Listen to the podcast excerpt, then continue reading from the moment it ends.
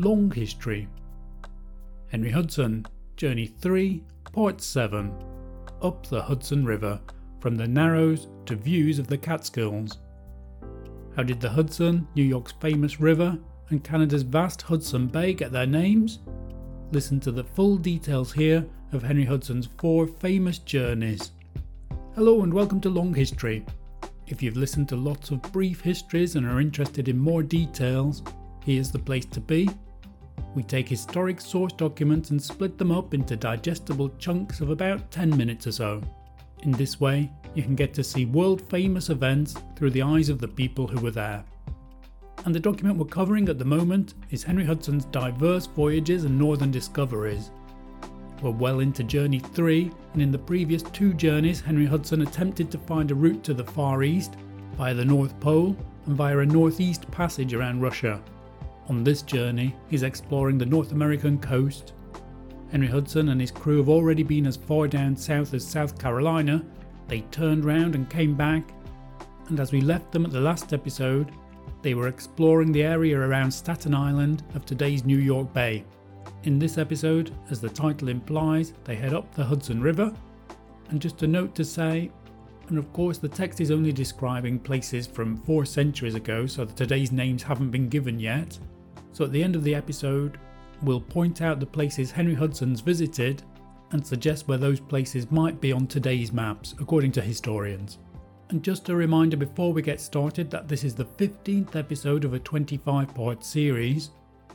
Every episode should stand on its own. 14 episodes will already have been released in this series if you want to explore those and listen to the full context. And if you like listening to these source documents, We've attempted to rescue various of these documents from the vaults, including some of the world's most significant explorations by people like Magellan, Columbus, and Francis Drake, amongst others. So once you've finished this episode, feel free to become an explorer yourself and explore all the explorers on long history. Now, just as the last episode ended, there was an episode of sudden violence. Five of the crew had gone out in their own boat, but according to this document, they were attacked by the local people in two canoes. The event came out of the blue, with the locals until that point having been very friendly. And as this episode begins, the men return with the body of the man who was killed during this event. So let's get going with Henry Hudson, Journey 3, Part 7, Up the Hudson River, from the Narrows to views of the Catskills. The seventh was fair, and by ten of the clock they returned aboard the ship, and brought our dead man with them, whom we carried on land and buried, and named the point after his name, Coleman's Point. Then we hoisted in our boat, and raised her side with waste boards for defence of our men. So we rode still all night, having good regard to our watch. The eighth was very fair weather. We rode still very quietly. The people came aboard us, and brought tobacco and Indian wheat to exchange for knives and beads, and offered us no violence. So we, fitting up our boat, did mark them, to see if they would make any show of the death of our man, which they did not. The ninth, fair weather. In the morning, two great canoes came aboard full of men, the one with their bows and arrows, and the other in show of buying of knives to betray us but we perceived their intent. We took two of them to have kept them, and put red coats on them, and would not suffer the other to come near us. So they went on land, and two other came aboard in a canoe. We took the one and let the other go, but he which we had taken got up and leapt overboard. Then we weighed and went off into the channel of the river, and anchored there all night. The tenth Fair weather, we rode still till twelve of the clock. Then we weighed and went over, and found it shoaled all the middle of the river, for we could not find but two fathoms and a half and three fathoms for the space of a league. Then we came to three fathoms and four fathoms, and so to seven fathoms, and anchored, and rode all night in soft oozy ground. The bank is sand, the eleventh was fair and very hot weather. At one of the clock in the afternoon we weighed and went into the river, the wind at south southwest, little wind. Our soundings were seven, six, five, six, seven, eight, nine, ten, twelve, thirteen, and fourteen fathoms. Then it shouldered again and came to five fathoms. Then we anchored and saw that it was a very good harbour for all winds, and rode all night. The people of the country came aboard of us, making show of love, and gave us tobacco and Indian wheat, and departed for that night, but we durst not trust them.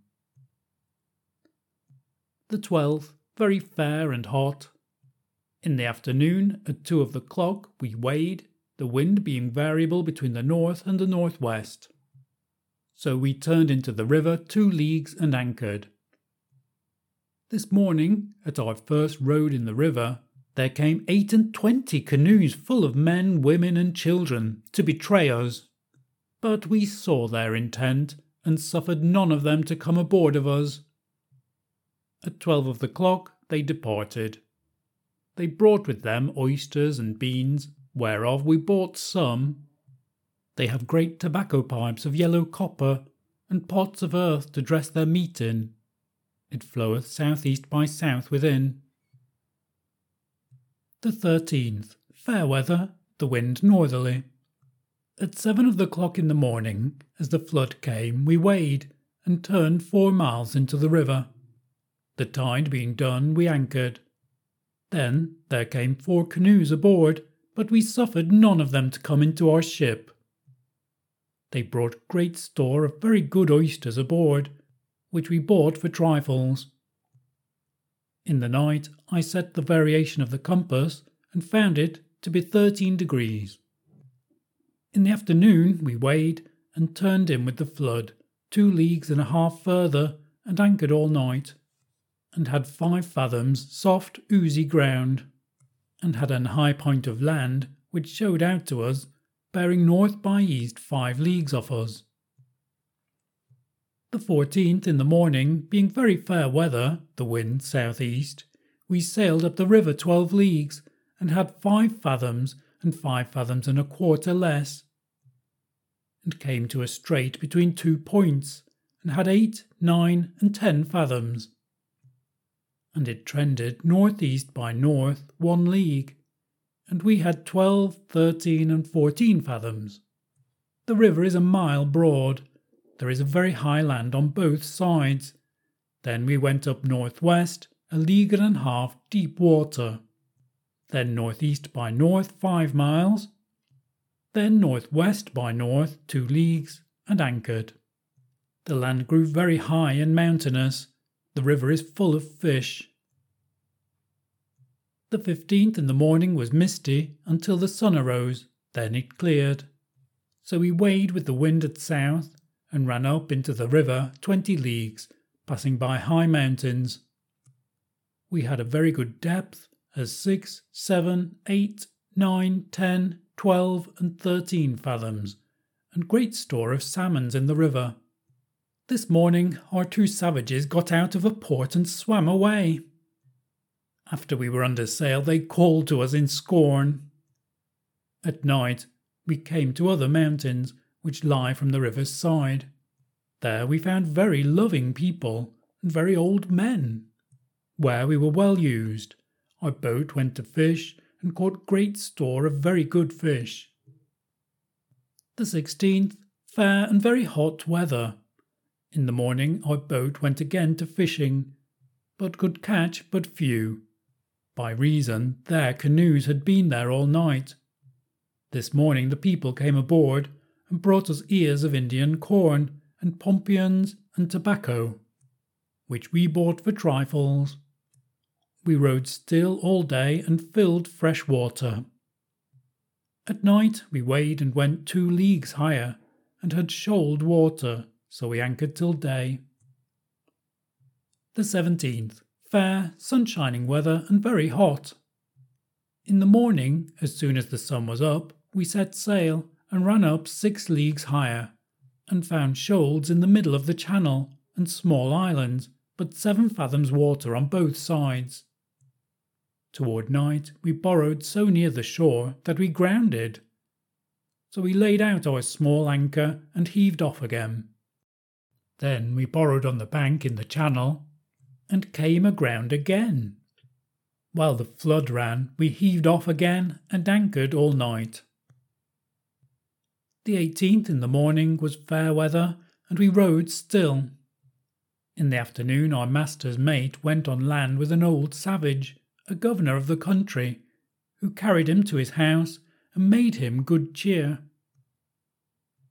The 19th was fair and hot weather. At the flood, being near eleven of the clock, we weighed and ran higher up two leagues above the shoals, and had no less water than five fathoms. We anchored and rode in eight fathoms. The people of the country came flocking aboard and brought us grapes and pompions which we bought for trifles. And many brought us beaver skins and otters' skins, which we bought for beads, knives, and hatchets. So we rode there all night. The twentieth in the morning was fair weather. Our master's mate, with four men more, went up with our boat to sound the river, and found two leagues above us but two fathoms water, and the channel very narrow and above that place seven or eight fathoms. Toward night they returned, and we rode still all night.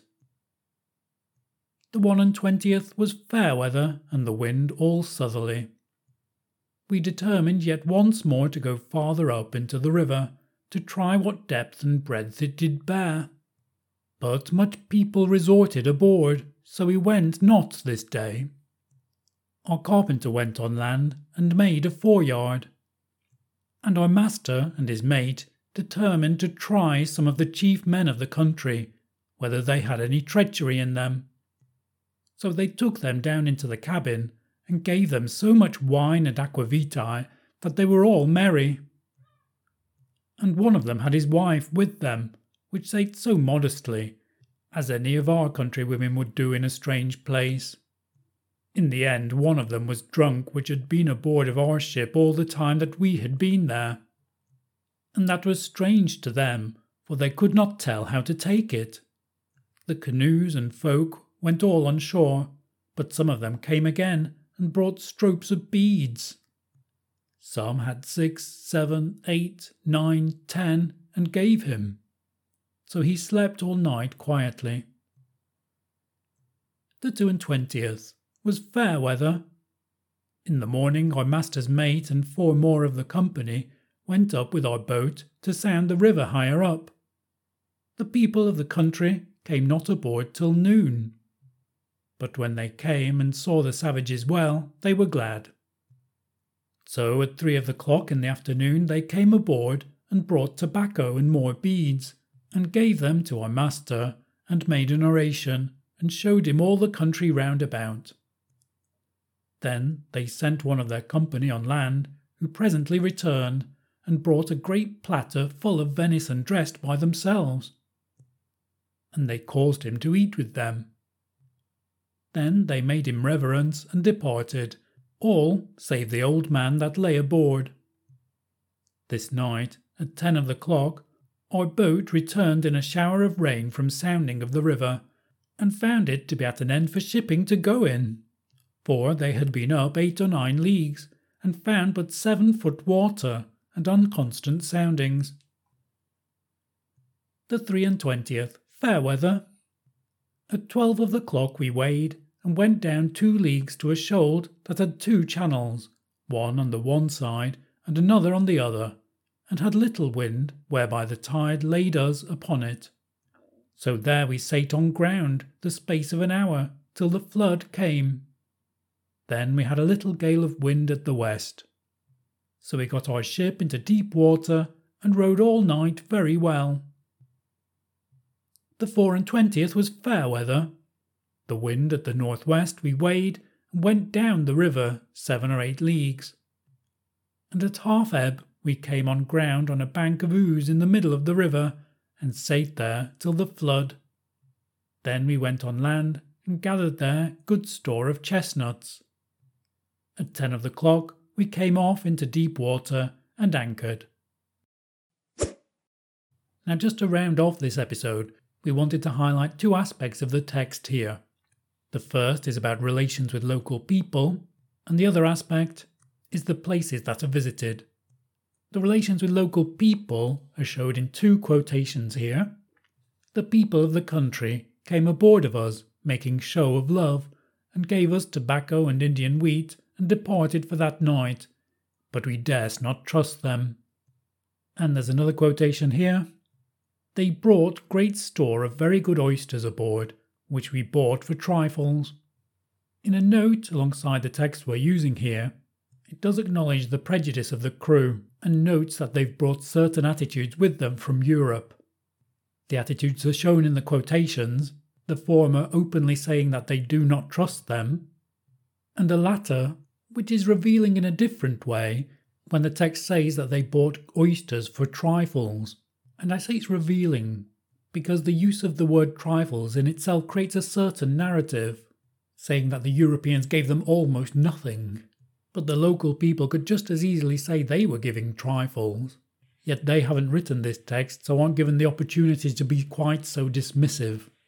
And there's a further irony here, because in the next voyage they won't be able to find any food and give any trifles for anything.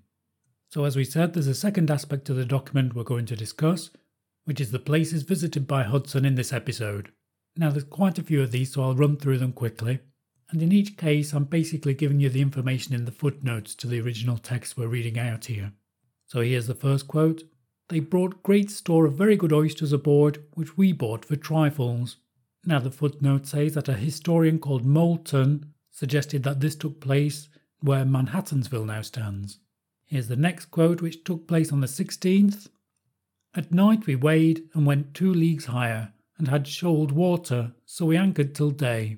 The same historian, Moulton, suggests that this took place between Athens and the city that now bears the name of Hudson, while another historian called Brodhead stated it was between Schodack and Castleton. The next quotation's from the 18th. The people of the country came flocking aboard and brought us grapes and pompions which we bought for trifles. Just a sentence later, it says, We rode there all night. Now, apparently, this has been the subject of much debate because it's the highest point in the river reached by Hudson's ship. The footnote states the following For us Europeans, it is quite sufficient to know that the half moon reached either the very spot where Albany now stands or its immediate neighbourhood. And the point I think the footnote's making there is that although that may satisfy Europeans who don't know the area very well, including me, frankly, that information obviously would not be enough for anyone who knew the local area, but details can't be more precise. This quotation's from the 22nd. This night at 10 of the clock, our boat returned in a shower of rain from sounding of the river, and found it to be at an end for shipping to go in, for they had been up eight or nine leagues and found but seven foot water and on constant soundings. And the speculation here is that this is where the town of Waterford now stands. This quotation's from the 24th. Then we went on land and gathered good store of chestnuts, and that historian Moulton suggests that this is near the spot where the town of Hudson now stands. So that's the last of the principal quotes, but there is one from the 15th as well, where we see that mention of views of the Catskills, here it is. We weighed with the wind at south and ran up into the river 20 leagues, passing by high mountains, and this is said to be part of the Catskill mountain range. So there you go. Thank you for listening to the latest episode of Long History. Please, before you move on, don't forget to subscribe to find out how Hudson's latest journey ends and to find out about his final voyage. And also, if you could share this episode with any like minded people, it would be great to help to promote long history. So I hope you've enjoyed listening to these, which have been some of the very earliest descriptions written by Europeans of the Hudson River and the New York area. Thank you for listening.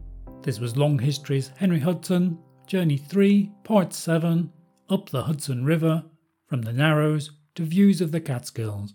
Goodbye.